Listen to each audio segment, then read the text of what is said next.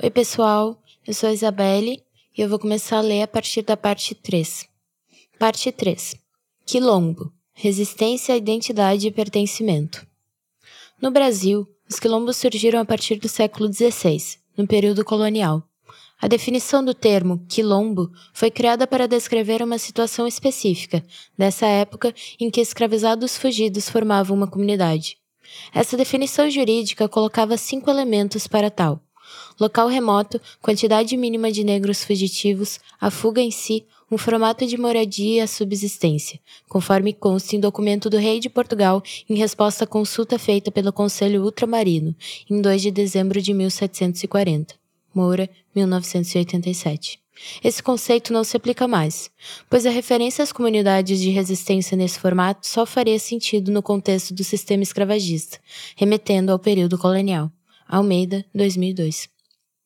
O artigo 68 do Ato de Disposições Constitucionais Transitórias da Constituição de 1988 traz a expressão remanescentes das comunidades dos quilombos, que adquire um sentido não só de autorreferência, mas de ferramenta jurídica para assegurar a luta por direitos à cidadania plena. O referido artigo determina que aos remanescentes das comunidades dos quilombos que estejam ocupando suas terras é reconhecida a propriedade definitiva, devendo o Estado emitir-lhes os títulos respectivos. Brasil, 1988. A inclusão dessa categoria na Constituição só aconteceu após anos de luta, sendo decorrente de discussões que foram levantadas nos anos 1930 pela Frente Negra Brasileira e posteriormente sufocadas pela ditadura Vargas. Essa questão reaparece nos movimentos que antecederam ao golpe militar de 64 e emerge novamente na pressão social pós-ditadura militar, na fase da redemocratização e no bojo dos movimentos sociais das décadas de 70 e 80. Relançado por militares e intelectuais afrodescendentes, tornou-se pouco a pouco fato político, ao alcançar visibilidade e interagir com diversos setores progressistas que tinham voz e voto na Assembleia Constituinte. Leite, 2002, página 19. A partir disso, aconteceu um grande movimento pelo mapeamento e reconhecimento dessas comunidades, que causou também a interação de um movimento interpretativo, com o apoio de pesquisas empíricas, com movimentos políticos e sociais para aplicação dessa questão. Nesse momento, o quilombo reapareceu, depois de não ser visto durante o período republicano. Com o fim da escravidão, não haveria sentido existir o quilombo, como sobrevivência. Esse conceito precisa de contexto, uma vez que vem da visão do colonizador e não pressupõe a autonomia das comunidades. Carvalho, Weimer, 2005. É preciso ter uma visão crítica sobre ele, que permita que sejam realizadas as devidas adaptações. Sobre a questão de autonomia e do protagonismo, um ponto fundamental do surgimento da Frente Quilombola, que é a necessária autonomia política e organizativa nossa para enfrentar. Porque se a gente entende que o racismo é uma questão estruturante na nossa sociedade, e é ele que leva a gente a estar ameaçado de despejo e dificuldade de ter acesso a essas coisas que levam ao bem viver. Se a gente tem esse entendimento, nós é que temos que ser protagonistas. Onir Araújo, advogado da Frente Quilombola, em fala durante o segundo seminário da Frente Quilombola, 31 de março de 2019. Beatriz Nascimento, 2006, página 119, faz uma ligação entre os quilombos surgidos como resistência ao período escravocrata e os quilombos africanos, instituições de luta e resistência. O termo quilombo englobava tanto a instituição como seus participantes, representando também o território, a casa sagrada que guardava o ritual de iniciação de seus indivíduos, os acampamentos de escravizados fugidos e as caravanas de comércio angolanas. Era uma instituição complexa que apresentava uma forma social que enfrentava as outras instituições locais. Voltando ao caso brasileiro, o quilombo foi ressignificado ao longo dos anos, até se tornar o que é atualmente. Com essa ressignificação, o quilombo pôde persistir ao longo do tempo e passou a ser sinônimo do povo negro, sinônimo de comportamento do negro e esperança para uma melhor sociedade. Passou a ser sede interior e exterior de todas as formas de resistência cultural, na busca pela valorização da ancestralidade negra. Nascimento, 2006, página 124. Cabe retomar o significado da palavra quilombo, que é um conceito próprio dos africanos bantus que vem sendo modificado através dos séculos, quer dizer acampamento guerreiro na floresta. Lopes, 1987, página 27. Durante o sistema escravagista, ainda que se imagine o contrário, muito da resistência se dava além do embate, pois ocorria com muita negociação ou micropolítica. Seguir a própria religião ou continuar suas práticas culturais é uma forma de resistência nesses contextos de opressão e exclusão. Os quilombos surgiram como locais para se exercer formas alternativas de convívio social, constituindo-se como espaços de resistência. Essa luta diária, além do confronto, é parte do conflito presente nas sociedades, como definido por Simoel, 1983. O embate é apenas o desequilíbrio de forças desse sistema. Mesmo as fugas poderiam ser, na época, de rompimento ou reivindicatórias, sendo usadas como formas de pressão dos senhores para atendimento de demandas. As fugas de rompimento culminaram na criação dessas colônias clandestinas, como os quilombos. Estes, totalmente isolados, aparentemente não eram os mais comuns, uma vez que sua função social estaria internalizada no contexto e política social. Ainda que alguns fossem combatidos, eles eram parte das dinâmicas sociais. Onde houve escravidão, houve resistência, e de vários tipos.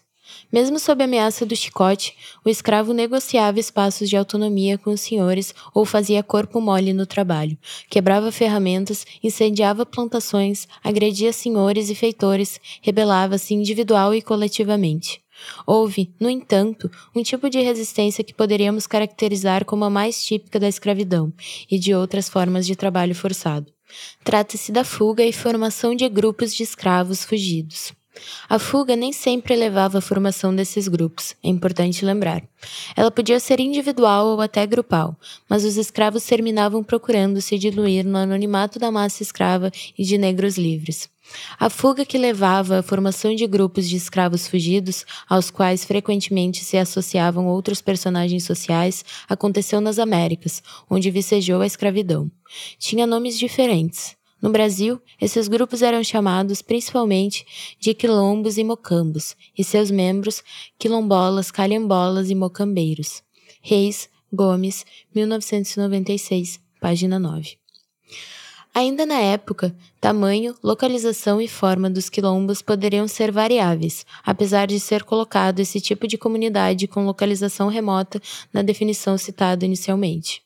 Os quilombos poderiam ser pequenos ou grandes, periurbanos, suburbanos ou rurais, mas de qualquer forma eram uma representação de ameaça ao sistema, mesmo que tivessem uma relação simbólica com ele. Diversos quilombos se localizaram próximos a centros urbanos em cidades como Salvador, Pelotas, Recife e Porto Alegre, por exemplo. Carvalho, Weimer, 2005. Ainda que se tente um apagamento dessa história, há registros históricos dessas comunidades na capital gaúcha e também no interior do estado, sendo que os escravizados fugidos eram um problema para a cidade, que era de fácil acesso e assim recebia muitas pessoas que buscavam abrigo, e se localizavam em morros que a cercavam e em ilhas do Guaíba. Maestri, 2000.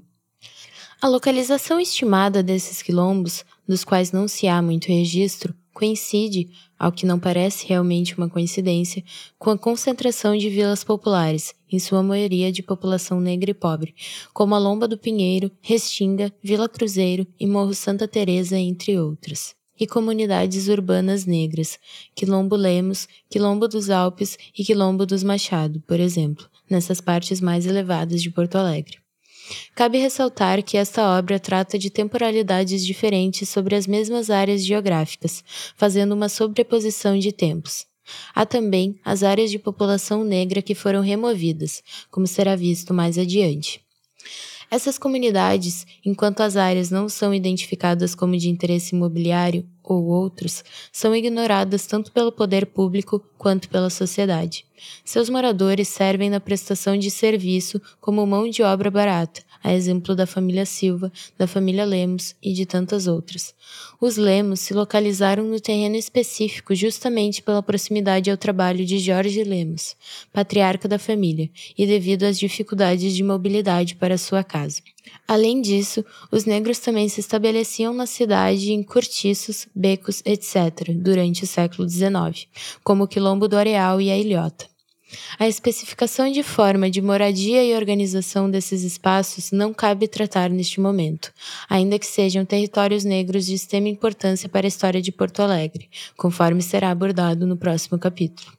Na prática, com a participação da Frente Quilombola e as conversas com representantes dos então 7 quilombos urbanos de Porto Alegre, é visível que essa luta segue árdua e exaustiva, pois o poder público, que deveria assegurar tais direitos, constantemente os negligencia.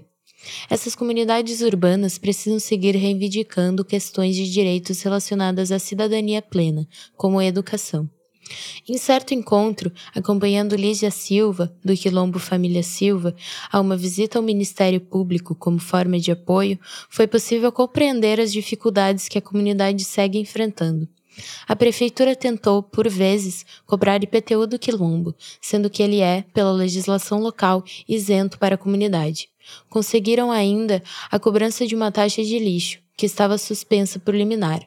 A taxa de lixo não é especificada na lei, mas como vem especificado no IPTU, acredita-se que não deveria ser cobrada.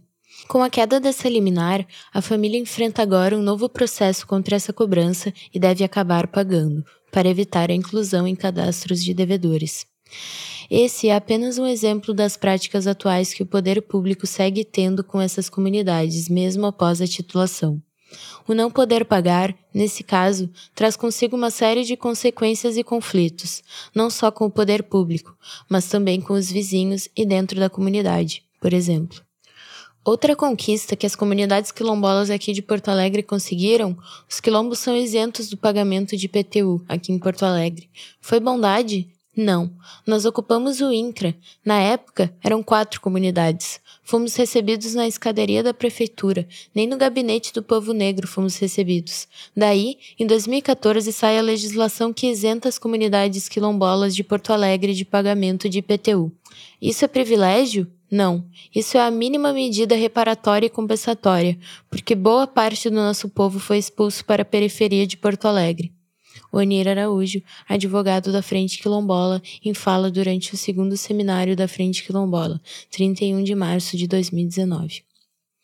Existe uma reivindicação geral, constatada no 2º Seminário da Frente Quilombola, realizado no Quilombo Lemos nos dias 30 e 31 de março de 2019, que se refere à precarização dos serviços básicos, como supracitado, incluindo educação pública, saúde, etc. As demandas entre os quilombos urbanos de Porto Alegre são todas muito parecidas. Por isso, no evento em questão, definiu-se a criação de um grupo que busca essa pauta comum do poder público, como um aquilombamento entre os quilombos. O evento foi um marco para a cidade e para o movimento negro, tendo reunido lideranças de todas essas comunidades, da Vila Mapa, localizada na Lomba do Pinheiro, e de lideranças relacionadas à religião de matriz africana. As coisas se relacionam. Essas experiências foram fatores centrais para que nós avançássemos no desafio de construir um coletivo como a Frente Quilombola. De lá para cá, tivemos um acúmulo de experiências que nos permitiram estar presentes em lutas importantes de irmãos e irmãs, como no Quilombo das Flores, quando Marista Assunção avança para tirar o campinho da caveira onde o pessoal plantava, jogava, e eles iam tirar todo mundo, inclusive as casas. Eles tomaram 2/3 do território, onde se plantava, para fazer um estacionamento. E a peleia segue, e o que a Janja passou nos Alpes em 2008, nós temos sangue de irmãos e irmãs nossos que a gente tem que honrar. Se emociona e pede desculpas. A gente se lembra disso. É bom ver a Janja fortalecida, o quilombo avançando. Onir Araújo, advogado da Frente Quilombola, em fala durante o 2º Seminário da Frente Quilombola, 31 de março de 2019. Ainda que diferentes, todos esses são territórios negros, como constata Daniele Machado Vieira, 2017. No sentido das pautas comuns, há um encontro de objetivos e necessidades que acontecem entre as comunidades quilombolas e esses outros territórios, que existe também com as comunidades indígenas e com a população de rua. São comunidades diferentes, mas que possuem alguma interseccionalidade de necessidades. No contexto histórico, nem sempre os quilombos surgiram após rebeliões, pois muitos eram consequentes de práticas de resistência, reprodução de modos de vida e criação de territórios próprios, O'Dwyer, 1995. Como disse Mara Lemos, em uma das conversas para a pesquisa aqui apresentada, a família vivia muito no seu mundo, ainda que tivesse uma ótima relação de comunidade com a vizinhança e com a instituição que hoje ameaça sua existência. Na plantação de comida, na reprodução de tradições vindas lá de fora ou nessa relação com o mundo externo que surgem nos relatos, identifico a relação da comunidade entre si, com o mundo, com a cidade e com o território. É importante ressaltar que a maioria das terras localizadas no sul do Brasil não são de antigos quilombos, no sentido tradicional do termo. Leite, 1996. Isso é resultado também da constante necessidade de realocação, do movimento que houve do povo negro do interior para a capital, dentre tantos outros fatores. Apesar disso, segundo Leite, 1996, não se deve invalidar o uso do termo, uma vez que ele engloba um vasto número de ações para os grupos que o abraçam. Aquile Mbembe, 2019, ressalta que, em situações de crise, o ato de manter-se em movimento é questão de sobrevivência, pois parar é um risco. Nesse caso, ele se refere à história da África, mas esse pensamento é visível no modo de viver dos quilombolas durante a escravatura, visto que estar preparado para mover-se era, afinal de contas, além de questão de sobrevivência, uma luta pela liberdade. As famílias quilombolas compartilham experiências de vários tipos, como trajetórias comuns, situações de discriminação e superexploração, circunstâncias de desencontros e desarticulações grupais. Leite, 1996, página 117. Essas experiências atuam na formação do quilombo e na elevação desse termo como identidade política. Mais do que somente o processo de confronto com o sistema escravagista, as comunidades contribuíram tanto pelo histórico de negociação para a territorialização emancipadora, quanto pela disposição de contraposição guerreira. Anjos et al., 2008, página 176. O surgimento de identidade histórica de uma comunidade remanescente de quilombo, atualmente, vem como resposta a situações de confronto com grupos que buscam formas de controlar o território, criando uma necessidade de resistência. É o contato entre etnias dentro de uma estrutura de racismo, com tentativas de usurpar os territórios tradicionalmente ocupados, que cria a necessidade de retomada dessa identidade, bem como do vínculo com o passado de escravidão. A estrutura dos quilombos demonstra essa mudança não só nos conceitos, mas na forma de reorganização para continuar existindo sobre aquele território, sendo que somente com essas transformações lhes foi possível resistir. Carvalho, Weimer, 2005. Por essa razão, é preciso entender o que pode significar o valor de se fazer representar a si mesmo como membro de uma comunidade quilombola. Da mesma forma, compreender as terras de quilombo como signos positivos da vida organizada, que referem ao aspecto comunitário da ocupação, inclusive pela importância do vínculo sócio-histórico das comunidades dos quilombos. Chagas, 2018. Nessa direção de se visualizar as terras de quilombos em sua representatividade étnica e socioterritorial, o ponto de convergência alcançado diz respeito ao entendimento de que, quanto mais conhecemos a experiência histórica das comunidades quilombolas, mais aumentamos as chances de efetivação do reconhecimento territorial que lhes é devido. Chagas, 2018, página 25. Ao contrário do que a utilização de remanescentes possa sugerir, com toda sua referência aos resquícios do passado escravagista, essa significação emerge como resposta atual diante de uma situação de conflito e confronto com grupos sociais, econômicos e agências governamentais, que possam implementar novas formas de controle político e administrativo sobre o território que ocupam e com os quais estão em franca oposição. O'Dwyer, 1995, página 121.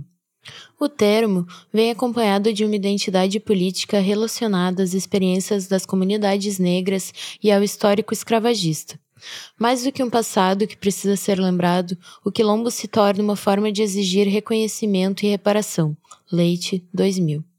De certa forma, é uma mudança de perspectiva do individual para o coletivo, um tensionamento do conceito de direito individual em favor do bem coletivo, constrangendo o Estado jurídico moderno, consolidado sob a proteção do individualismo e da garantia desses direitos individuais. Essa individualização dificulta a busca por direitos, e o aquilombamento vem como possibilidade de solução e construção coletiva de pautas conjuntas. Além disso, o imaginário do quilombo, conectando-se às lutas cotidianas, fornece bases para a construção da autoestima, a conquista de uma identidade na diáspora. Se, por um lado, para os próprios afrodescendentes trata-se de um processo de autoconhecimento, por outro, traduz-se em maior engajamento na luta pela inclusão social, pela igualdade social na diferença cultural. Leite, 2002, página 23. O conceito de quilombo aqui não é tratado especificamente em sua relação com o período escravocrata, uma vez que essas comunidades resistem até os dias de hoje e essa luta em muito difere daquela necessária neste período. Foi somente por causa dessa resistência e das mudanças que ocorreram, tanto nos quilombos como nas formas sociais de segregar, em termos espaciais, as comunidades negras, que se tornou aplicável o artigo 68 da Constituição Federal nos laudos antropológicos que se referem a comunidades quilombolas. Carvalho, Weimer, 2005. Isso ocorre mesmo que essas comunidades sejam remanescentes de quilombos e tenham, como é o caso da família Lemos, um histórico um tanto recente ligado à escravidão dentro da própria família, e que mesmo após a abolição, a avó e a mãe de Sandro, Valéria, Mara e Sônia de Lemos tenham permanecido em sistemas de trabalho análogos à escravidão, com pouco ou nenhum pagamento, pouca ou nenhuma folga e trabalhando praticamente pelo alimento. Evidenciando essa relação ancestral com o período escravagista, ainda que não seja o foco principal deste estudo, há a ligação, ainda nos dias de hoje, entre o Quilombo Família Lemos e o Quilombo de Maçambique, a comunidade de onde Délzia e a mãe vieram e onde parte da família continua vivendo. É possível verificar isso nas memórias de José Enir Ribeiro, primo de Délzia. A mãe contava que de onde a irmã dela morava em Porto Alegre dava para ver o Beira Rio. Aí teve uma excursão que nós fomos para Gramado. Eu sempre fui gremista, né? Aí tinha uns que queriam ir no Olímpico e os colorados no Beira Rio. Aí eu digo, até comentei com a minha esposa esses tempos. Aqui pro lado, perto do Beira Rio, aqui, eu tenho uma tia, irmã da minha mãe. Falei, né, que a mãe sempre comentava que a irmã dela, que era a tia Julica, Ana Júlia, morava pertinho do Beira Rio. Ainda comentei com os outros lá, aqui tem meu sangue, aqui pra esses lados aqui. A mãe sempre dizia, tem a minha irmã que mora em Porto Alegre, tem a minha sobrinha, Délzia, tem os netos da minha irmã. E eu fui pro Beira Rio, já me lembrando disso. Entrevista realizada por Sérgio Valentim no Quilombo de Maçambique, Canguçu, Rio Grande do Sul, em outubro de 2018. Sigo a linha de pensamento que liga essas comunidades a uma ancestralidade, criadora de uma identidade cultural e política, que se relaciona diretamente à ideia de pertencimento ao território e à noção de territorialidade, como coloca Beatriz Nascimento, 2006. A identidade étnica do grupo é tida como uma das características dessa organização social, surgindo como um modo de situar diferenças entre a comunidade e o outro, e sendo essencialmente uma forma de organização em que o grupo elege os símbolos que o representam. Não existe uma cultura pura, uma essência, como muitas vezes se tenta construir para os povos tradicionais, pois cada grupo étnico, dentro desses povos, elege para si os símbolos que o representam e o mobilizam, que fazem sentido em suas trajetórias e memórias coletivas. Bart, 2000. O ser quilombola não é um ser mitológico, cristalizado no tempo, com uma identidade específica. A identidade das pessoas que fazem parte de uma comunidade quilombola depende das escolhas e dinâmicas do grupo em si. Além disso, é produzida em circunstâncias históricas, interraciais, políticas e econômicas específicas de cada grupo. O pertencimento a esses grupos étnicos é possível no reconhecimento e no autorreconhecimento. Com base nos conceitos apresentados por Barth, 2000, Roberto Cardoso de Oliveira, 1976, Apud, Nunes, 2013, fortalece a ideia de que a identidade étnica é criada a partir do contato ou da fricção com a relação com o outro, dentro do conceito de fronteira étnica. A identidade contrastiva surge daí, percebendo-se, portanto, o conceito de quilombo como forma de organização social referente a um determinado grupo étnico que adquire sentido para seus integrantes na medida em que os mesmos são constrangidos pela sociedade envolvente e têm a sua existência ameaçada em virtude da expoliação dos territórios tradicionalmente ocupados. Carvalho, Weimer, 2005, página 17. Essas comunidades aderem a esse processo de busca de suas origens e ancestralidade para propor identidades afirmativas que politicamente estão atreladas à busca de manutenção da diversidade cultural e das identidades específicas diante do processo de globalização e heterogeneização cultural.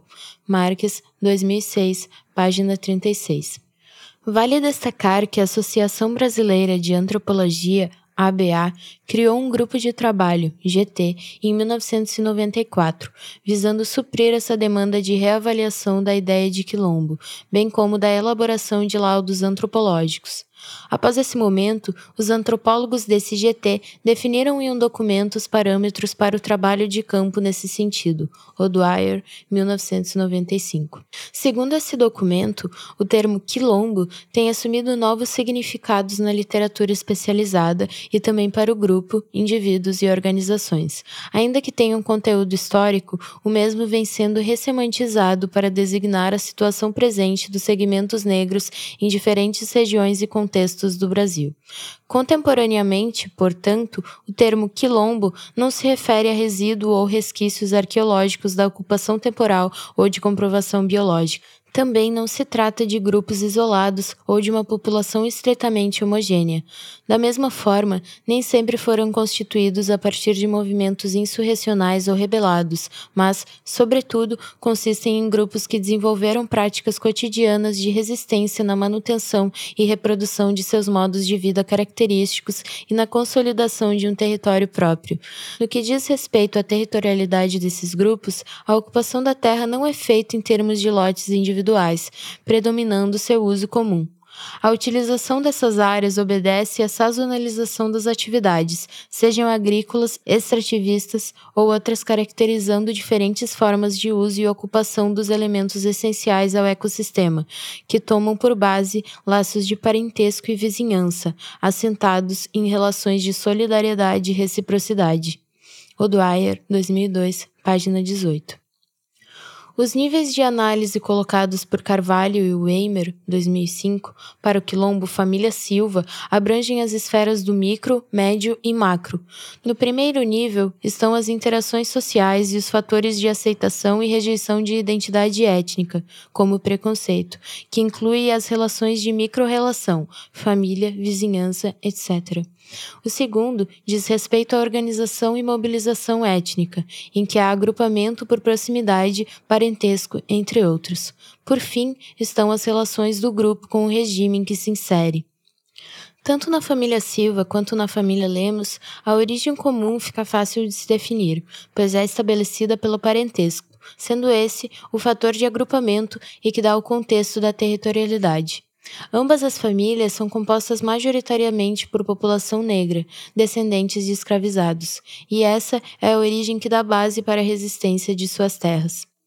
As pessoas não negras se relacionam à família enquanto familiares, por meio de alianças, amigos e apoiadores da causa.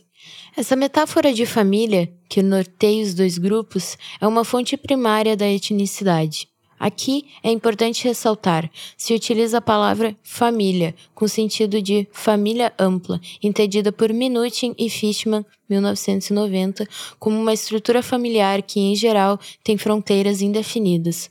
Essa é uma configuração extensa de família, que existe em contrapartida a um modelo nuclear, que vem como característica, em geral, de famílias em situação de vulnerabilidade social, de comunidades periféricas e do interior. Ocorre, assim, uma menor delimitação de fronteiras na família extensa, cujas repercussões individuais não serão tratadas aqui, uma vez que, no caso da família Lemos, ainda que se trate de uma família extensa, há a criação de identidade individual de núcleos familiares devido à separação das casas dentro do território. Os termos família ampla e família extensa são colocadas aqui como sinônimos, para caracterizar o formato familiar em que vários núcleos familiares compõem uma grande família vivendo no mesmo território. Miriam Hartung, 1996, apresenta o conceito de família extensa relacionando as comunidades quilombolas ao se referir à família Fortunato, da cidade de Garopaba, em Santa Catarina. Ela contrapõe a família extensa à família conjugal, que aqui é apresentada como sinônimo de núcleo familiar. No caso estudado pela autora, identifico semelhanças com as comunidades locais, especificamente com a família Lemos, objeto deste estudo, em especial quando ela traz a fala dos Fortunato dizendo que aqui é tudo parente. Segundo Levi Strauss, 1976, para que exista uma estrutura de parentesco, é necessário verificar nela esses tipos de relações humanas, consanguinidade ou aliança. Afinidade. O parentesco não é um fenômeno estático, e esses tipos não possuem a mesma relevância em todas as culturas, mas fornecem, em geral, o princípio que regula as relações sociais. O sistema de parentesco torna-se, assim, um sistema de linguagem, tomando sua forma própria de acordo com a cultura em que se apresenta, não sendo universal. O princípio de família extensa, como norteador dos arranjos residenciais, é comum em comunidades quilombolas.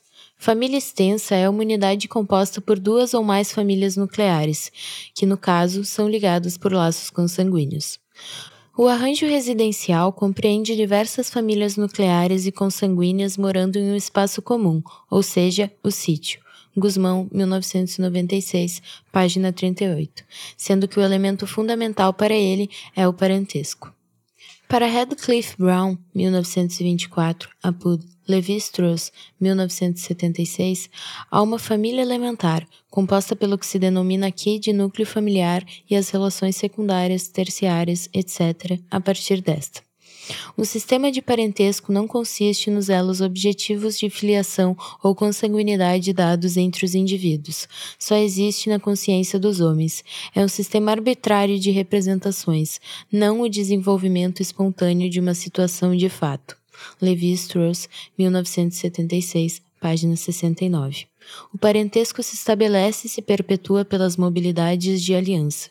O que é elementar nessas relações não é propriamente a existência de núcleos, termos ou famílias elementares, independentemente da terminologia que se acredite mais apropriada, mas a relação entre estes. As relações de apadrinhamento entre iguais ou com pessoas de outros grupos sociais se popularizaram no período pós-escravidão como forma de ampliar ou consolidar contatos, garantindo alguma segurança por intermédio da expansão dos laços de afetividade. Carvalho, Weimer, 2005. Além disso, durante o período escravocrata, as famílias eram frequentemente desmembradas, criando um sistema de apadrinhamento entre iguais e formando famílias sem laços sanguíneos. A escravidão era, afinal de contas, um projeto de indivíduos, não de famílias formais. Por isso, construir um grupo como tal era um ato de resistência.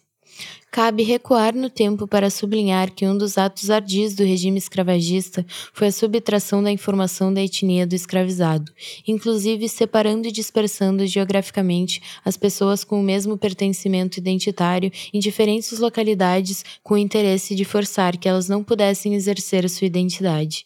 Chagas, 2018, página 23. É relevante destacar que a separação de famílias e a troca de sobrenome de crianças foram atos cruéis e ardilosos que tiveram consequências ainda piores do que a separação das etnias, visto que impossibilitaram o reencontro desses indivíduos com sua ancestralidade ou seus familiares, por exemplo.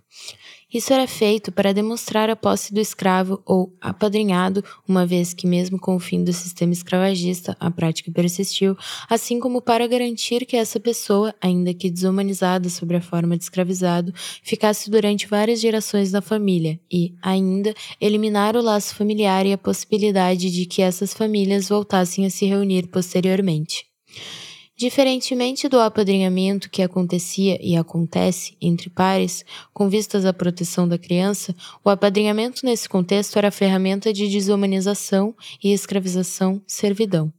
Nesse processo de desumanização, em que as pessoas eram passadas como herança pelas famílias, os negros, índios e mulheres eram colocados no campo da natureza, já o homem branco ocidental figurava no campo da cultura, da humanidade e da superioridade. É a desumanização de todo um povo e, portanto, a banalização de atos de extrema crueldade em sua direção que torna possível que uma classe dominante faça livremente tais práticas. O ato de seguir no território, apesar das investidas pela saída da comunidade, é tido como um ato de persistência, que reflete a luta contra a exclusão social sofrida pelas pessoas que compõem o grupo, situação agravada pela sistemática expulsão das populações negras e pobres promovidas pela lógica do crescimento e urbanização da cidade. Carvalho, Weimer, 2005.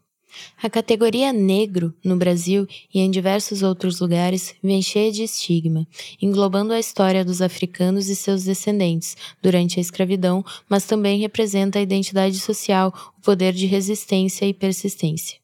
Para as comunidades quilombolas, a autodefinição como remanescentes de quilombos visa o reconhecimento de direitos enquanto cidadãos.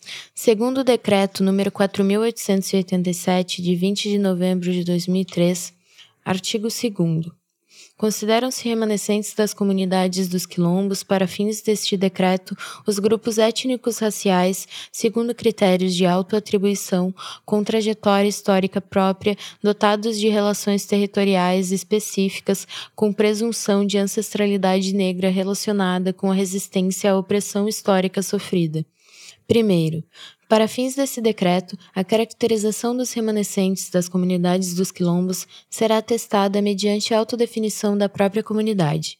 Segundo, são terras ocupadas por remanescentes das comunidades dos quilombos as utilizadas para garantia de sua reprodução física, social, econômica e cultural. Terceiro, para a medição e demarcação das terras, são levados em consideração critérios de territorialidade indicados pelos remanescentes das comunidades dos quilombos, sendo facultado à comunidade interessada apresentar as peças técnicas para instrução procedimental. Brasil, 2003. A ministra Rosa Weber, 2015, em voto emitido em sessão do Supremo Tribunal Federal, STF, defende a autodefinição e coloca que esse critério não é arbitrário, sem fundamentação ou viciado. Isso porque, além de ser uma metodologia reconhecida pela antropologia, estampa uma opção de política pública legitimada pela Carta da República, na medida em que visa a interrupção do processo de negação sistemática da própria identidade aos grupos marginalizados, uma injustiça em si mesmo. Weber, 2015, página 33. Dentro de uma perspectiva das sociedades complexas, compreendo a cidade como fluxo, em contraste à proposta estática de uma paisagem urbana com data de fundação, que permanece nos mesmos moldes desde o colonialismo. Seja no espaço ou no tempo, a sociedade moderna é marcada por fluxos, e são justamente esses fluxos de discursos acadêmicos e não acadêmicos, políticos e cotidianos, que vêm revelar, através da reflexividade de nossas populações, a face humana da globalização. Renners, 1996, Apud, Marques, 2006, página 38. Na metrópole, a antropologia não coloca mais o outro como distante e exótico, pois não há posição de exterioridade, assim como não há identidades estáveis nem localizações fixas, há apenas deslocamentos e fluxos. A cidade é o contexto vivido com a pluralidade de alteridades, com aquele que eu não conheço, mas que não é excluído. Rocha, Eckert, 2006, página 460.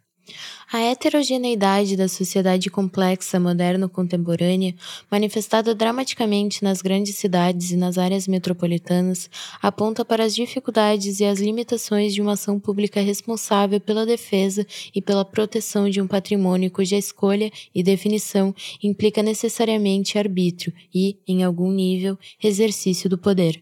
Velho, 2006, página 246.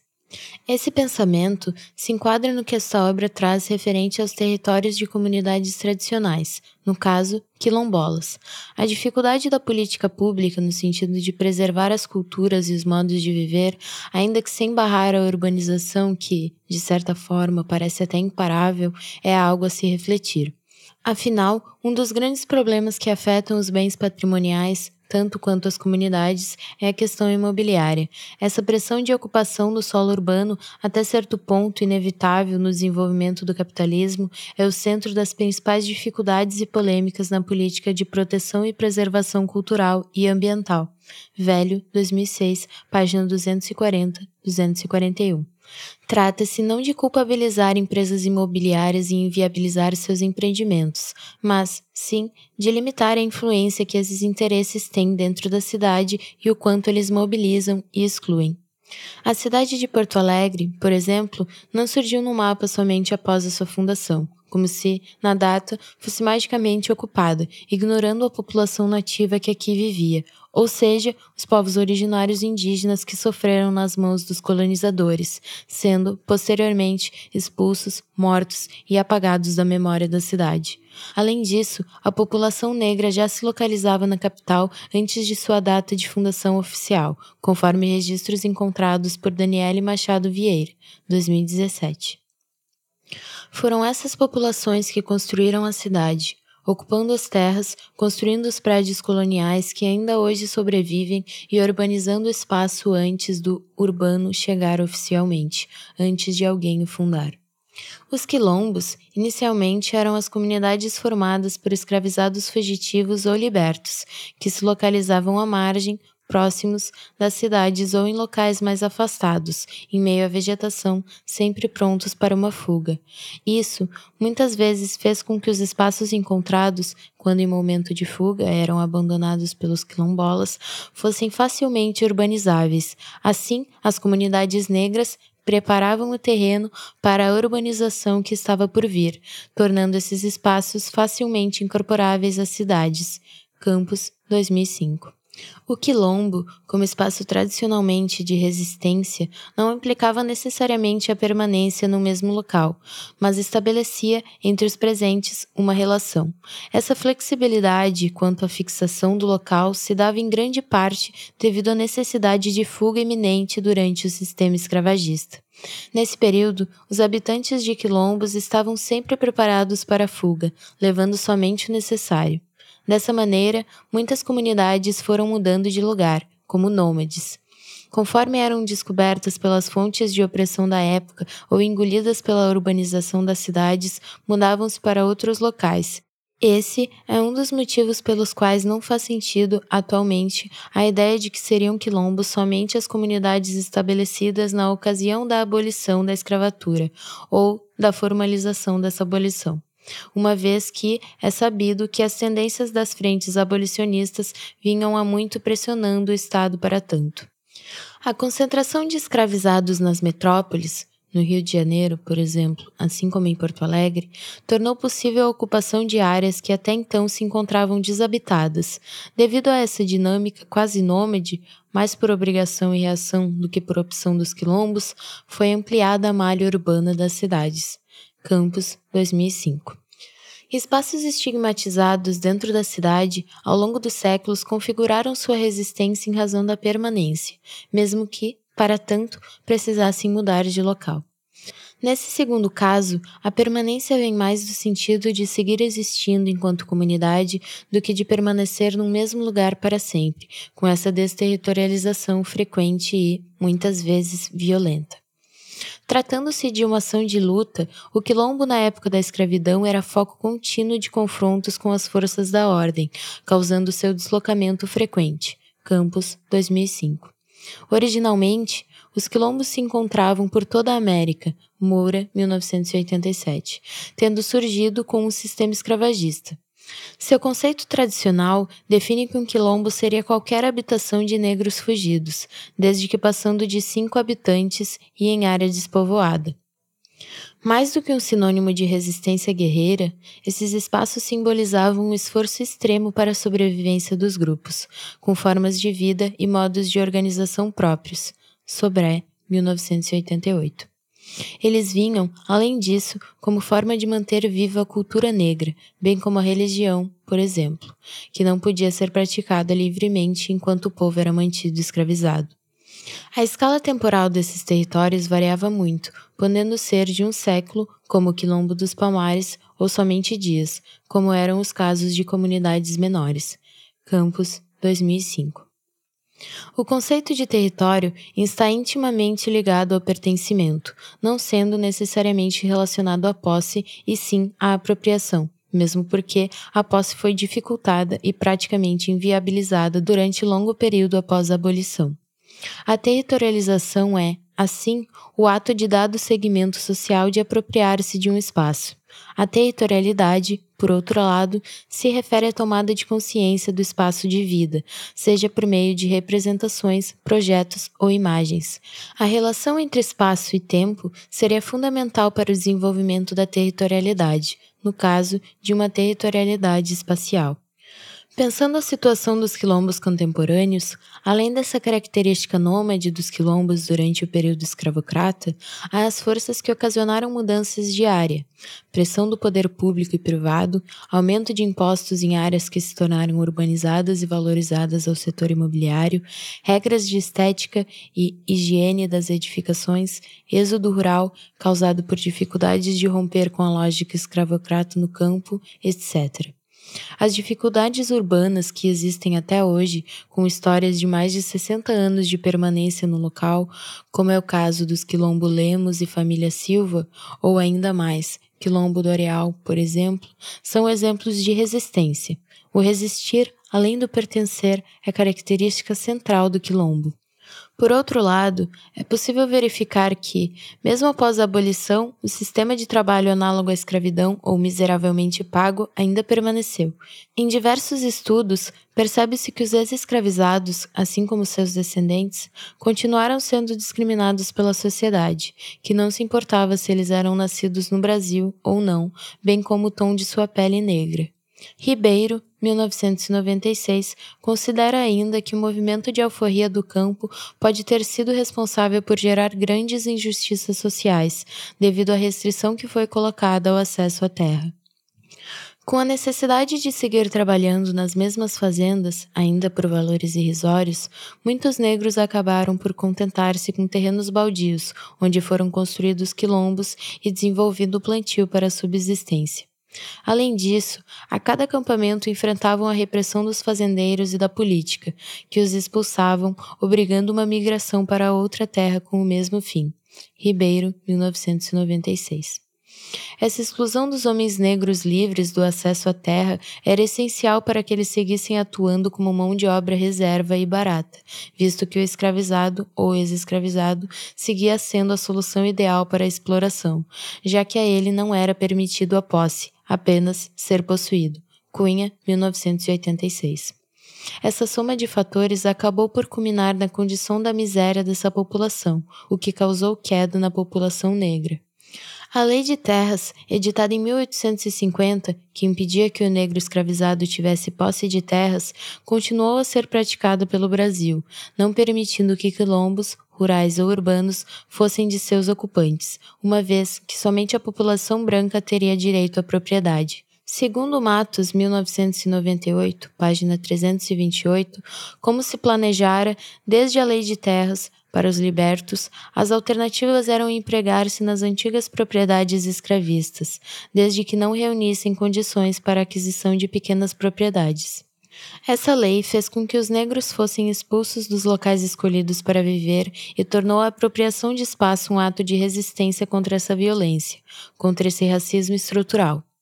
Considerando uma temporalidade diferente, mesmo após o fim da escravidão, a segregação residencial e social de populações negras continuou por meio de outras medidas, que implicaram deslocamentos após expulsões, aumento de impostos e critérios estéticos e estruturais de moradias, implementadas pelo poder público. A partir disso, houve a realocação desses grupos, seja pelo próprio poder público ou por eles mesmos, dentro de terrenos vazios mais afastados do perímetro urbano. Carvalho, Weimer, 2005. A antropóloga Miriam Chagas, 2018, corrobora tal premissa, colocando que, durante o período colonial, as terras quilombolas eram fortemente combatidas pelo sistema escravagista. Ela coloca que foi criado um ataque à sua existência, que causou danos à integridade física e psicológica de quilombolas, assim como à sua identidade. Excluíram-se, assim, as possibilidades de que os ex-cativos pudessem ascender socialmente por meio do trabalho livre, uma vez que precisaram aceitar trabalhos mal remunerados em regime análogo à escravidão. Mesmo com o fim da escravidão, essas medidas de impedimento de posse de terras e de remoções mantiveram a característica de movimento às comunidades quilombolas. Isso pode ser verificado nos depoimentos da família Lemos, quando contam que a mãe, Délzia, de 8 anos, trabalhou com a mãe véia, Ana Júlia, a avó, numa casa de família. Esse trabalho de baixa remuneração e a busca por melhores condições de vida e trabalho foram as razões para a migração dela para a cidade. Nas décadas de 1940 e 1950, se observa um grande movimento de migração da população negra para a capital, para a vida nos quilombos urbanos, cortiços, becos e bairros de periferia. Délzia, ao mudar-se para a capital, casou-se com Jorge e iniciou a vida na Lomba do Pinheiro, onde ele vivia com seus pais, e depois no território que hoje é o Quilombo Família Lemos. É importante ressaltar que mesmo que essas comunidades tenham se constituído no território com a migração do campo para a cidade, a existência e persistência por décadas no local e a formação singular e de identidade relacionada ao território têm grande importância para a comunidade negra como um todo. Sobré, 1988, avalia que, ainda que a difusão cultural tenha ganhado espaço, os direitos considerados como básicos foram ignorados, sempre baseando-se no discurso de igualdade. Durante o período imperial e em parte do período republicano também, essas manifestações culturais étnicas só eram permitidas com autorização policial. Ocultar essa cultura viabilizava um pensamento modernista de homogeneização, que foi praticado nas moradias devido ao pensamento higienista das cidades, removendo populações negras das áreas centrais e mais valorizadas. Essa homogeneidade civil, Cunha, 1986, e o esforço de reproduzir a Europa no Brasil, Sobré, 1988, ainda que de forma falha, criaram essa ideologia de embranquecimento. Burlamarck, 1837, Apud, Cunha, 1985, chegando ao mito da miscigenação. Diz-se como mito, uma vez que a miscigenação ocorreu de fato, mas não só não garantiu uma democracia racial, como foi realizada para embranquecer a população.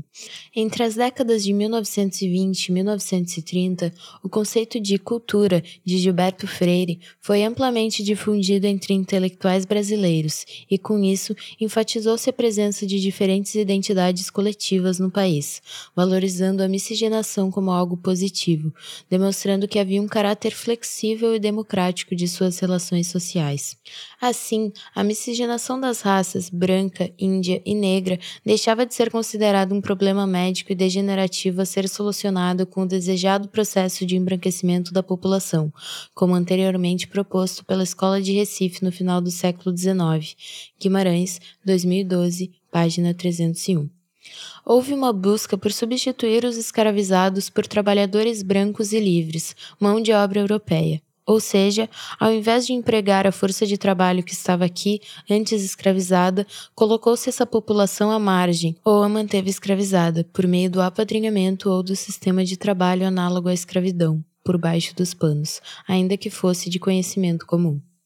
A facilitação da entrada de imigrantes foi, segundo Campos, 2005, mais uma medida contra a população negra, uma vez que prejudicou consideravelmente o acesso dessa população às vagas de trabalho da indústria e do comércio.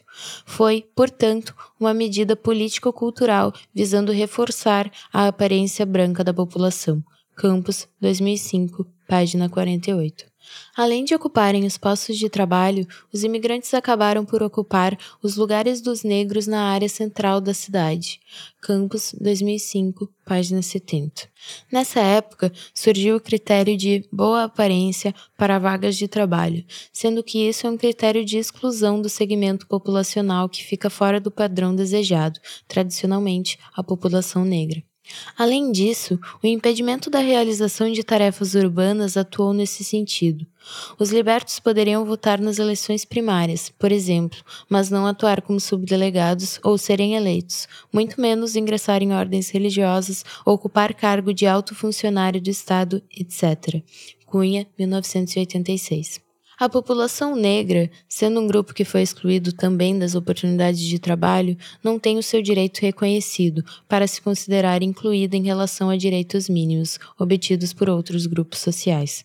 As instituições, assim, atuaram para reproduzir os valores responsáveis por manter grupos considerados subalternos em situações de precariedade de vida ao longo do século XX e ainda hoje observando as políticas e o racismo estrutural. Campos, 2005. Quando Estado e classe dominante acabam por impor o deslocamento compulsório e forçado da população de uma área da cidade, realocando-a em área periférica distante, visam somente valorizar essa área. Essa decisão, portanto, é sempre política. Os quilombos estão presentes em territórios brasileiros desde o século XVI, permanecendo durante o sistema escravocrata e após seu fim.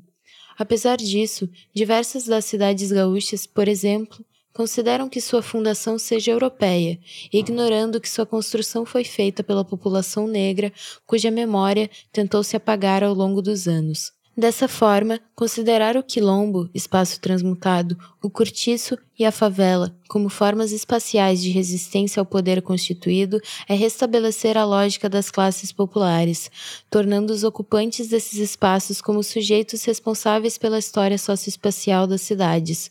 Campos, 2005, página 66. Essas comunidades mudavam de localização quando atacadas, mudando-se para áreas de acesso mais difícil. Esse movimento acabava por ampliar o território da cidade, facilitando a incorporação de territórios antigos, outrora ocupados por quilombos. Cunha, 1986, em um movimento contínuo de fluxo, ou seja, a urbanização da cidade passou pelos quilombos.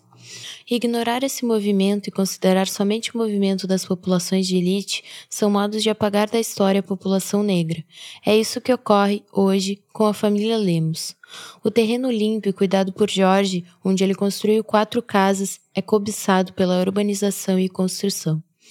Associando-se a interesses de classes dominantes, o Estado definiu a utilização do solo urbano, excluindo parcelas da população, da classe mais pobre, majoritariamente negra. Esses grupos foram vítimas na questão da formação da identidade socioespacial, impedidos de permanecer por longos períodos em uma parcela de solo urbano. Campos, 2005, página 77. Considerando essas medidas e a comprovada atuação do poder público nesse sentido, como exigir a permanência da população negra em um local desde a escravidão? Charlub, 1996, e Campos, 2005, demonstram que a cidade é fluxo não só de forma natural, mas muitas vezes por força do Estado também.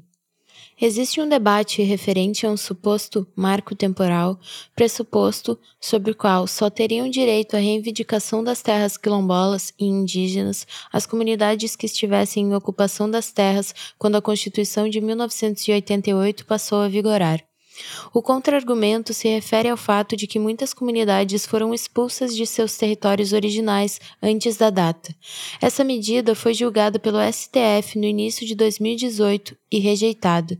Na mesma data, foram validados como constitucionais os ritos de demarcação de terras. Surpreende, no entanto, que uma ação de inconstitucionalidade como tal tenha sido levada ao tribunal. Segundo o Instituto Nacional de Colonização e Reforma Agrária, INCRA, na data, 220 territórios quilombolas estavam titulados e outros 1,5 mil em processo de regularização, muitos há mais de uma década.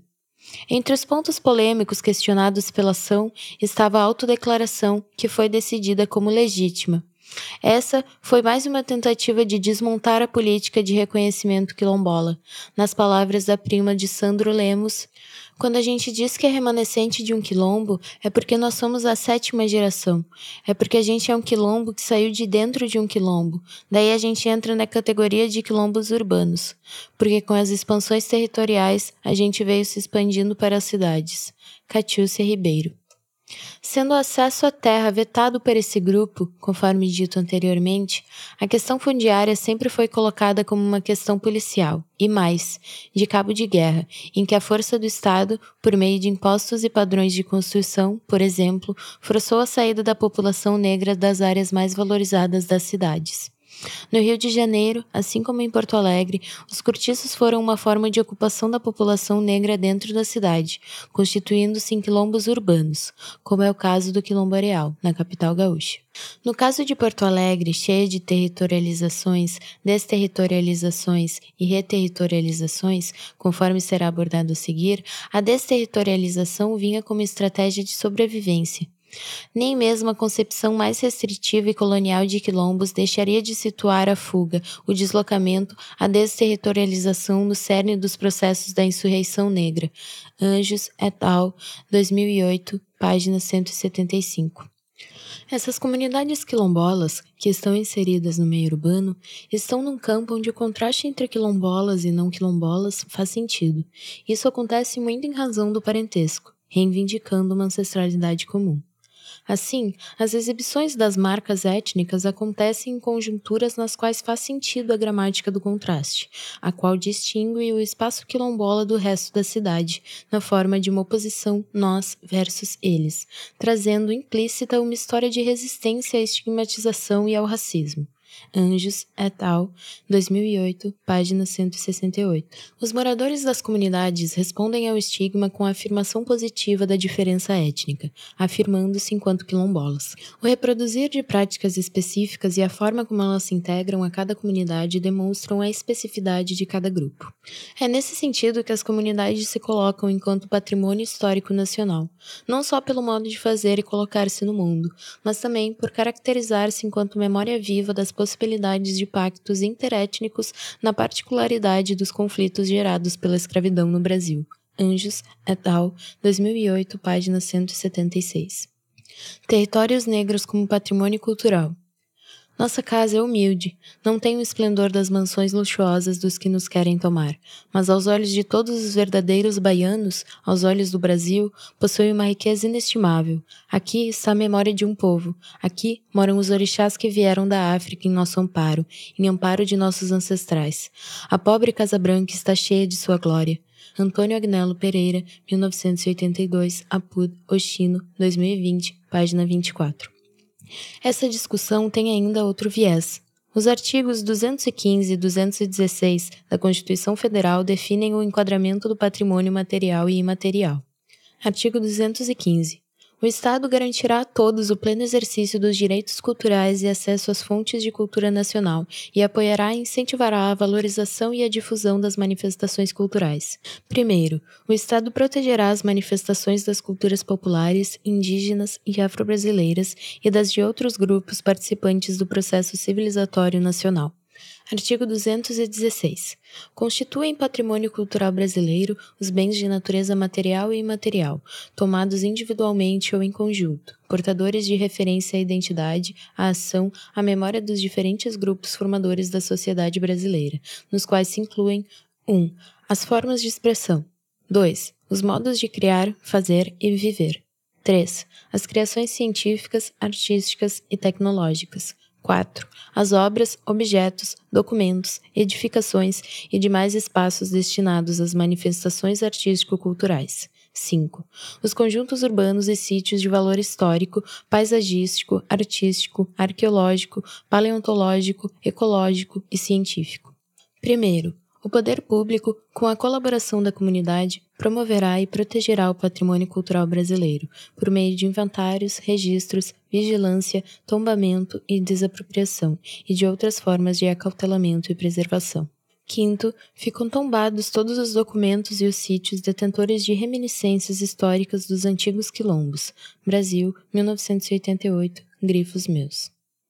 No sentido da proteção à cultura popular e, consequentemente, da cultura material e imaterial dos segmentos que compõem o todo do povo brasileiro, as comunidades quilombolas se enquadram nesse conceito, uma vez que se constituem a partir das memórias coletivas das respectivas comunidades. Estas, conforme tratado anteriormente, conquistam a certificação, processo que tem início com a autodefinição étnica enquanto quilombolas, com base na identidade autorreconhecida e em contraste com o outro. Visa-se, então, tanto a visibilidade social quanto o reconhecimento público. Prefeitura, Fundação Palmares, Instituto do Patrimônio Histórico e Artístico Nacional, IPHAN, e Instituto Nacional de Colonização e Reforma Agrária, INCRA.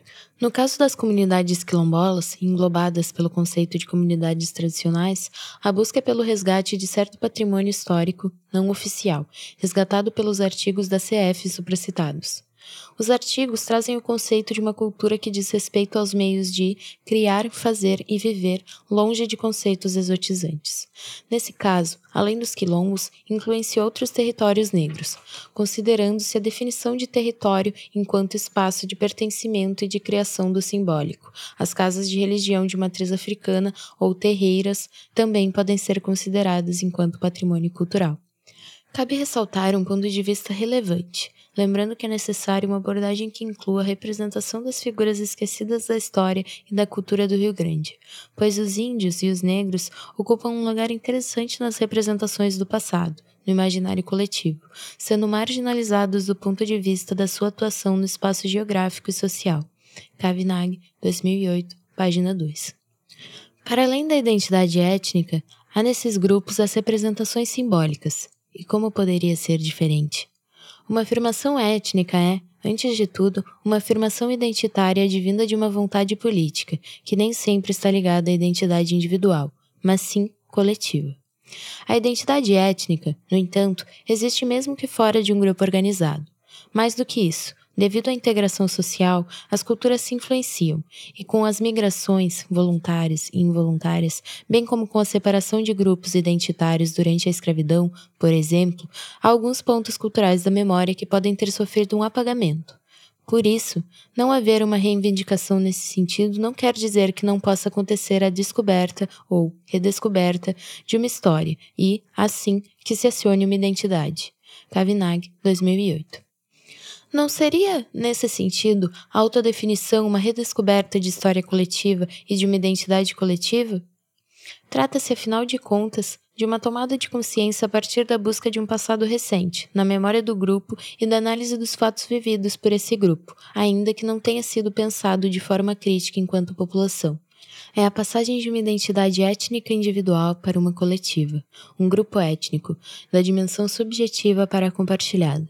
Assim, se dá a partir da recuperação da versão da história contada pelos seus atores e descendentes, deixando um lugar privilegiado para a análise de suas representações, registros narrativos de uma memória que foi preservada ao longo dos séculos de dominação.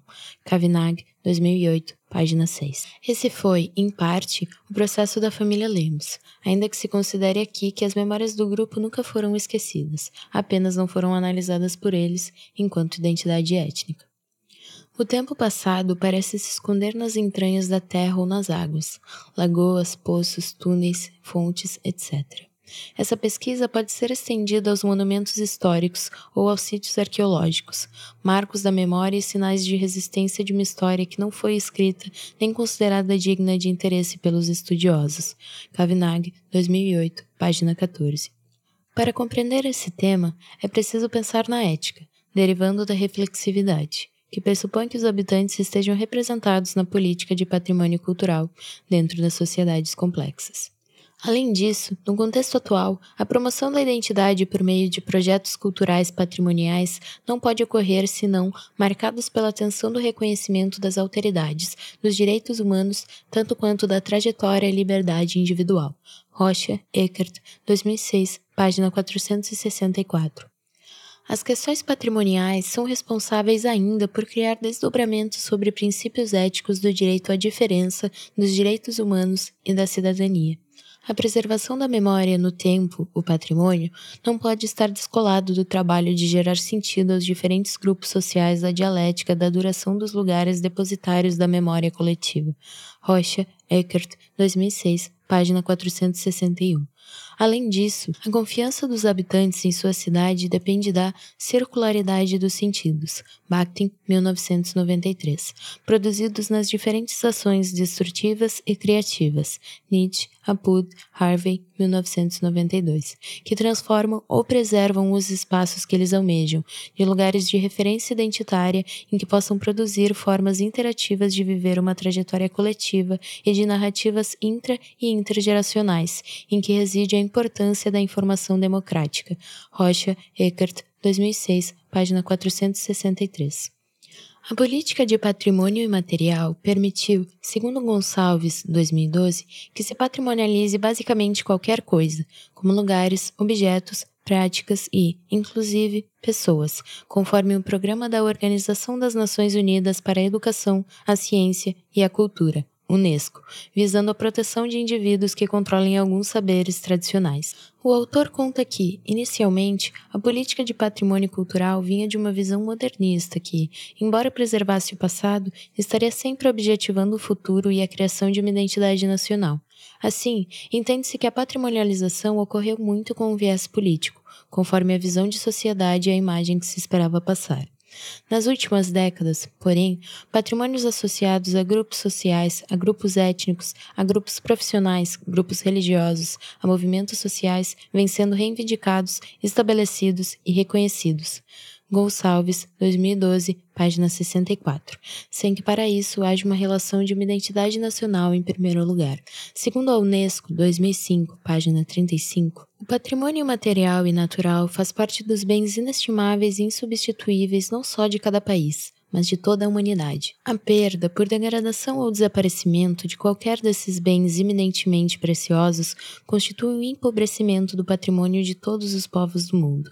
Pode-se reconhecer, com base nas respectivas qualidades notáveis, um valor universal excepcional a certos elementos do referido patrimônio que, por essa razão, merecem ser muito especialmente protegidos contra os perigos cada vez maiores que os ameaçam.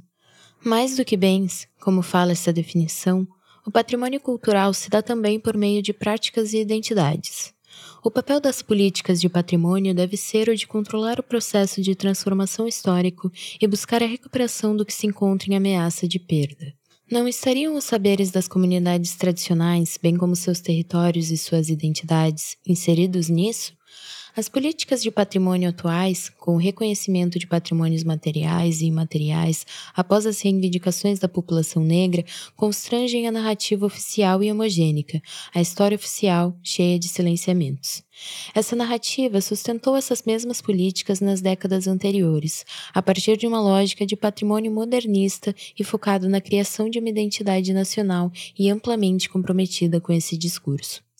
Desde 1991, no nordeste de Goiás, vive a primeira comunidade quilombola localizada em um sítio que foi considerado patrimônio cultural, os Calunga. Essa é a maior área brasileira de comunidade quilombola, tornando-se um marco e um território único. A autodefinição do grupo é intimamente ligada à sua relação com a terra, o território, a ancestralidade, as tradições e as práticas culturais. Almeida, 2012. Em 2012, havia 3.000 comunidades quilombolas, sendo 1.826 certificadas, num total de cerca de 2,2 milhões de pessoas. Somente em 2009, 30 decretos foram assinados pelo então presidente da República. Há, na comunidade Calunga, o esforço da territorialidade por meio das práticas culturais. Por isso, esse quilombo se configura como um geossímbolo, ou seja, um lugar, um itinerário, um acidente geográfico que, por razões políticas, religiosas, históricas ou culturais, possui aos olhos de certos grupos sociais ou povos uma dimensão simbólica que alimenta e conforta sua identidade. Van Mason, 1981, Apud, Almeida, 2012, página 249. Diante dessa reflexão, fica a questão. Não estariam todos os quilombos enquadrados nesse mesmo critério, tendo em vista a relação essencial entre território e identidade? Em 1984, aconteceu o tombamento do Ilê Axé Iá na Soacá, também chamado de Terreiro da Casa Branca do Engenho Velho da Federação, localizado em Salvador, na Bahia. Até então, os tombamentos tinham, basicamente, uma ligação à cultura europeia. Um fato político por si só. O tombamento de um templo da cultura nagô causou a ampliação dos debates sobre a preservação de bens patrimoniais. Não se pretende aqui entrar em detalhes sobre o reconhecimento desse patrimônio, mas é possível afirmar que os limites físicos desses monumentos vivos, que são os terreiros de candomblé, ultrapassam muito seu território de confinamento para se projetar e permear a sociedade como um todo, mantendo-se, porém, o Ilê Axé como lugar privilegiado da expressão sistemática dessa cultura. Dourado, 2011, página 9. É um monumento vivo e, como tal, dinâmico. Isso porque, mais do que um bem material, como território, prédios e objetos, se trata de um bem imaterial, cheio de práticas e saberes únicos. O tombamento aqui do território trata de buscar a preservação das práticas culturais presentes no local. Como nos processos de reconhecimento quilombola, este está permeado de racismo e especulação imobiliária, que ameaçava a remoção da comunidade religiosa de seu local sagrado. Nesse sentido, visível e invisível são como duas metades de uma cabaça, Igban La Mejla, antes unidas, depois separadas pela violação de um tabu, segundo um mito de origem. Orun e Aie, embora diferentes, interpenetram-se, coexistem. Sobré, 1988, página 53. O tombamento do terreiro Casa Branca foi cheio de dificuldades e teve uma longa espera. Por se tratar do primeiro desse tipo, além de ser um bem de caráter dinâmico, diferente da maioria dos patrimônios até então, foram realizadas diversas reuniões, bem como um laudo antropológico foi elaborado por Gilberto Velho, Dourado, 2011. O entendimento do conhecimento ligado a uma estrutura inerte contradiz o caráter dinâmico do candomblé e parece problemático que a análise de uma cultura de origem africana seja feita com base em preconceitos europeus. IFAM, 1986. Quando se pensa que, até esse momento, o Estatuto de Tombamento era aplicado a edificações de tradição portuguesa, principalmente em prédios coloniais e a construções do Império e da Primeira República, esse caso se torna ainda mais emblemático. O terreiro Casa Branca, com uma tradição de 1,5 século, participa ativamente da simbologia e dos imaginários do candomblé, tanto quanto de cultos de religiões de matriz africana como um todo. Como relator, Gilberto Velho, 2006, página 278, coloca a cultura como fenômeno abrangente que inclui todas as manifestações materiais e imateriais, expressas em crenças, valores, visões de mundo existentes em uma sociedade. Ele afirma que, no momento em que existe uma preocupação em reconhecer a importância das manifestações culturais das camadas populares, há que se reconhecer o candomblé como um sistema religioso fundamental à constituição da identidade de significativas parcelas da sociedade brasileira. Velho, 2006, página 238. Além disso, o autor destaca que o terreiro estava em pleno exercício de suas funções, por isso seu tombamento deveria servir como uma garantia de sua continuidade enquanto espaço sagrado. Diante disso, ele recomenda que se busque uma forma de adequação para fenômenos sociais que se encontram em processo permanente de mudança. Durante todo o processo do terreiro Casa Branca, Ilê, Axé, Iá, Nassoacá, se ressalta a importância de as políticas de preservação de patrimônio serem aplicadas de forma a não endurecer o processo do terreiro e a preservarem uma de suas características essenciais, que é a mutabilidade. Enquadrado na política de preservação de patrimônio material, esse bem específico é também, e principalmente, um bem de cultura imaterial, uma vez que o valor maior de um terreiro está em sua tradição, em sua cultura oral, inclusive em seu axé. A estrutura, nesse caso, vem como um bem complementar a esse axé. Portanto, mais do que apenas um espaço, é território de construção de significados e sociabilidades. No dia 13 de junho de 2019, o Bemé do Mercado se tornou também patrimônio cultural. Trata-se de uma festa de matriz africana que ocorre no dia 13 de maio, desde 1889, em Santo Amaro da Purificação, na Bahia. A então presidente do IFAM, Kátia Bogéia, afirma que a colaboração compreende uma multiplicidade de sentidos, a ser entendida e vivida de várias maneiras, sendo capaz de se integrar às histórias de vida de seus agentes entre si, na cidade e para fora dela, e por isso considerada uma celebração única. Apud, Hermes, 2019. A tradição já era reconhecida pelo Patrimônio Histórico Estadual desde 2012, sendo considerado o maior candomblé de rua do mundo, com a união de cerca de 40 terreiros. Hermes, 2019. Tentar imortalizar uma cultura e uma estrutura é, realmente, um esforço sem fim. Afinal de contas, tanto os bens relacionados ao candomblé quanto os tipos de bens tombados estão sujeitos à ação do tempo e sofrem, mesmo que lentamente, as ações de suas mutações. Sua imutabilidade é não só um pressuposto abstrato como um tanto utópico. O tombamento de monumentos naturais incorre sobre a mesma questão, uma vez que seu dinamismo é inegável. Entender a cidade, os monumentos e a cultura como fluxo sob a força do tempo pode dificultar a lógica da preservação, mas se aproxima um tanto mais da realidade. O que é material e o que é imaterial são coisas ligadas, inseparáveis. Por isso, isolar um desses fatores pode fazer sentido no mundo teórico, mas dificilmente fará na vida real. Essa questão pode ser ampliada para todos os tipos de bens patrimoniais. Dourado, 2011. Com o tombamento do terreiro Casa Branca, há o reconhecimento da religião de matriz africana enquanto marco cultural e território negro, além de sua importância não só para o povo negro, mas para a história brasileira como um todo. Diante desse contexto, é relevante destacar que a política de patrimônio não pode se limitar ao reconhecimento das edificações, mas, sim, deve ser ampliada ao reconhecimento do valor das memórias coletivas, da alteridade, possibilitando aos habitantes da cidade, tanto quanto aos seus visitantes e passantes, sonhar a cidade, poetizar, mitificar, fabular, para instaurar a liberdade remitificante de ver, na tensão entre passado e presente, a possibilidade de participar de forma efetiva do projeto de humanização no trajeto da humanidade. Eckert Rocha, 2005, página 467. Mais do que isso, a política do patrimônio deve reconhecer as alteridades, valorizar as memórias coletivas dos que fizeram as cidades como as temos hoje, dos que participaram de sua história e criaram, junto com a cidade, seus sentidos e identidades, fazendo assim esse tensionamento, esse contraponto entre passado e presente, para permitir um futuro onde todos possam viver e sonhar. Porto Alegre, território negro de trajetos e deslocamentos. O reconhecimento dos quilombos como espaços da cidade é um passo para essa legitimação, uma vez que ajuda na preservação de costumes e da ancestralidade e na valorização das memórias da comunidade. Além disso, é fruto de empoderamento do grupo, visto que parte, necessariamente, do auto-reconhecimento da comunidade como quilombola.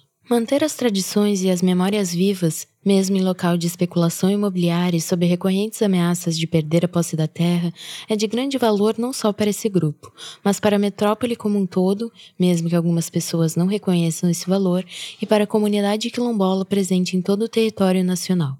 Ao acionarem o recurso da memória, os negros começam a desvendar os mecanismos de dominação que estimularam os esquecimentos e lembranças da sua história coletiva, sejam estes vistos sob a perspectiva nacional, regional ou local.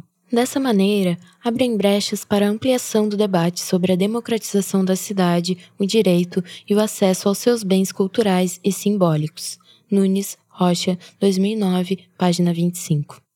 Nunes e Rocha, 2009, defendem a tese de que as narrativas étnicas produzidas pelas populações negras e indígenas na sociedade brasileira contemporânea, em virtude das ações afirmativas, provocam mudanças nos jogos da memória e nas disputas de poder pelos espaços da cidade. A patrimonialização de áreas de remanescentes de quilombos, bem como daquelas destinadas às populações indígenas, tem conduzido diversos grupos urbanos a uma mobilização crescente pelo reconhecimento de territórios marcados por seus traços étnicos.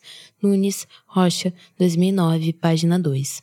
Já que a totalidade da memória da cidade não é possível de ser recuperada, o que é possível fazer é recuperar memórias coletivas de grupos silenciados. Essa é uma tarefa tanto necessária quanto urgente, uma vez que é através da recuperação das memórias coletivas que sobraram do passado, estejam elas materializadas no espaço ou em documentos, e da preocupação constante em registrar as memórias coletivas que ainda não estão vivas no cotidiano atual da cidade, muitas das quais certamente fadadas ao desaparecimento, que poderemos resgatar muito do passado, eternizar o presente e garantir às gerações futuras um lastro de memória importante para a sua identidade. Abreu, 2014, página 40. É importante referir que a memória tem um caráter seletivo e subjetivo, por isso deve ser amparada por um resgate histórico, ainda que este não tenha caráter definitivo ou neutro. Além disso, o resgate histórico de um lugar só é possível por meio da investigação geográfica e histórica, abril 2014. Ou seja, não basta a contextualização física do espaço, é preciso a localização no tempo. A essas investigações, cabe somar a recuperação de narrativas, que guardam a memória esquecida e a história apagada dos lugares. Amparar as lembranças com documentos é o que dá respaldo para essas histórias. Conforme dito anteriormente, ainda que a fundação de Porto Alegre seja marcada a partir do surgimento das Sesmarias, com a vinda dos açorianos, antes disso a terra já era ocupada por indígenas, que foram expulsos, seja pelas doenças trazidas pelos europeus ou pela violência empregada por eles. Assim, inicialmente, a cidade é dividida em 3 Sesmarias, Jerônimo de Ornelas, Sebastião Francisco Chaves e Dionísio Rodrigues Mendes, localizadas respectivamente ao norte entre a Ponte de Pedra e o atual bairro Assunção, Ponta do Dionísio na época e na porção mais meridional do município. Entender a cidade como fluxo parece a melhor forma de compreender o processo de ocupação e urbanização de Porto Alegre, uma vez que o mito fundacional só funciona a partir do apagamento dos povos originários. Além disso, é somente pelo fluxo que a urbanização da cidade ao longo dos anos pode ser explicada. Na cidade, não há identidades estáveis nem localizações fixas, há apenas deslocamentos e fluxos. Rocha, Eckert, 2006, página 460. Esse mito da fundação, tão presente na memória coletiva dos moradores da cidade e amplamente reconhecido pelos que são de fora, elegeu açorianos e estancieiros como sujeitos dessa história. Essa narrativa da colonização lusitana é assim sustentada, apagando a existência de outros grupos no processo de constituição da sociedade porto-alegrense, bem como da construção da cidade. Monteiro, 2006. Sendo que a produção historiográfica, que ao elaborar as experiências urbanas e a memória coletiva sobre o passado, minimizou, excluiu ou silenciou muitos outros sujeitos, como os ameríndios, guarani ou de outras etnias que viviam na região antes da chegada de portugueses e espanhóis, negros, africanos e afro-brasileiros, trabalhadores escravizados ou libertos, e imigrantes que chegaram principalmente entre a metade do século XIX e os anos 1930. Alemães, italianos, espanhóis, poloneses, russos e sírio-libaneses, entre outros. Monteiro, 2006, página 134. Ademais, muito se fala sobre o bairro Colônia Africana como o principal território negro da cidade de Porto Alegre, mas, ao se fazer isso, são esquecidos os outros territórios que eram presentes na mesma época que ele e os territórios que vieram antes e o processo de realocação das pessoas entre eles. Para compreender o meio urbano e a territorialidade como se tem em Porto Alegre atualmente, é preciso localizar, no tempo e espaço, as populações negras e os processos de sua remoção que foram responsáveis pelos fluxos de realocação delas. Essa minimização da ocupação negra da cidade reduz a sua relevância no contexto de criação do espaço urbano como um todo. Em relação ao Quilombo Lemos, esse processo fica evidente, uma vez que Ana Júlia e Délzia, respectivamente avó e mãe de Sandro de Lemos e suas irmãs, originárias do Quilombo de Maçambique, foram residentes em uma fazenda de seus empregadores. Depois, mudaram-se para a cidade e acabaram na capital, num momento histórico marcado pelo êxodo rural, em especial da população negra. Sandro. É daí que vem toda a história, que a minha avó trabalhou para a família Falcão, para o Roberto Falcão, que indicou meu pai para trabalhar no asilo Padre Cacique, onde eles moravam fora, bem afastado.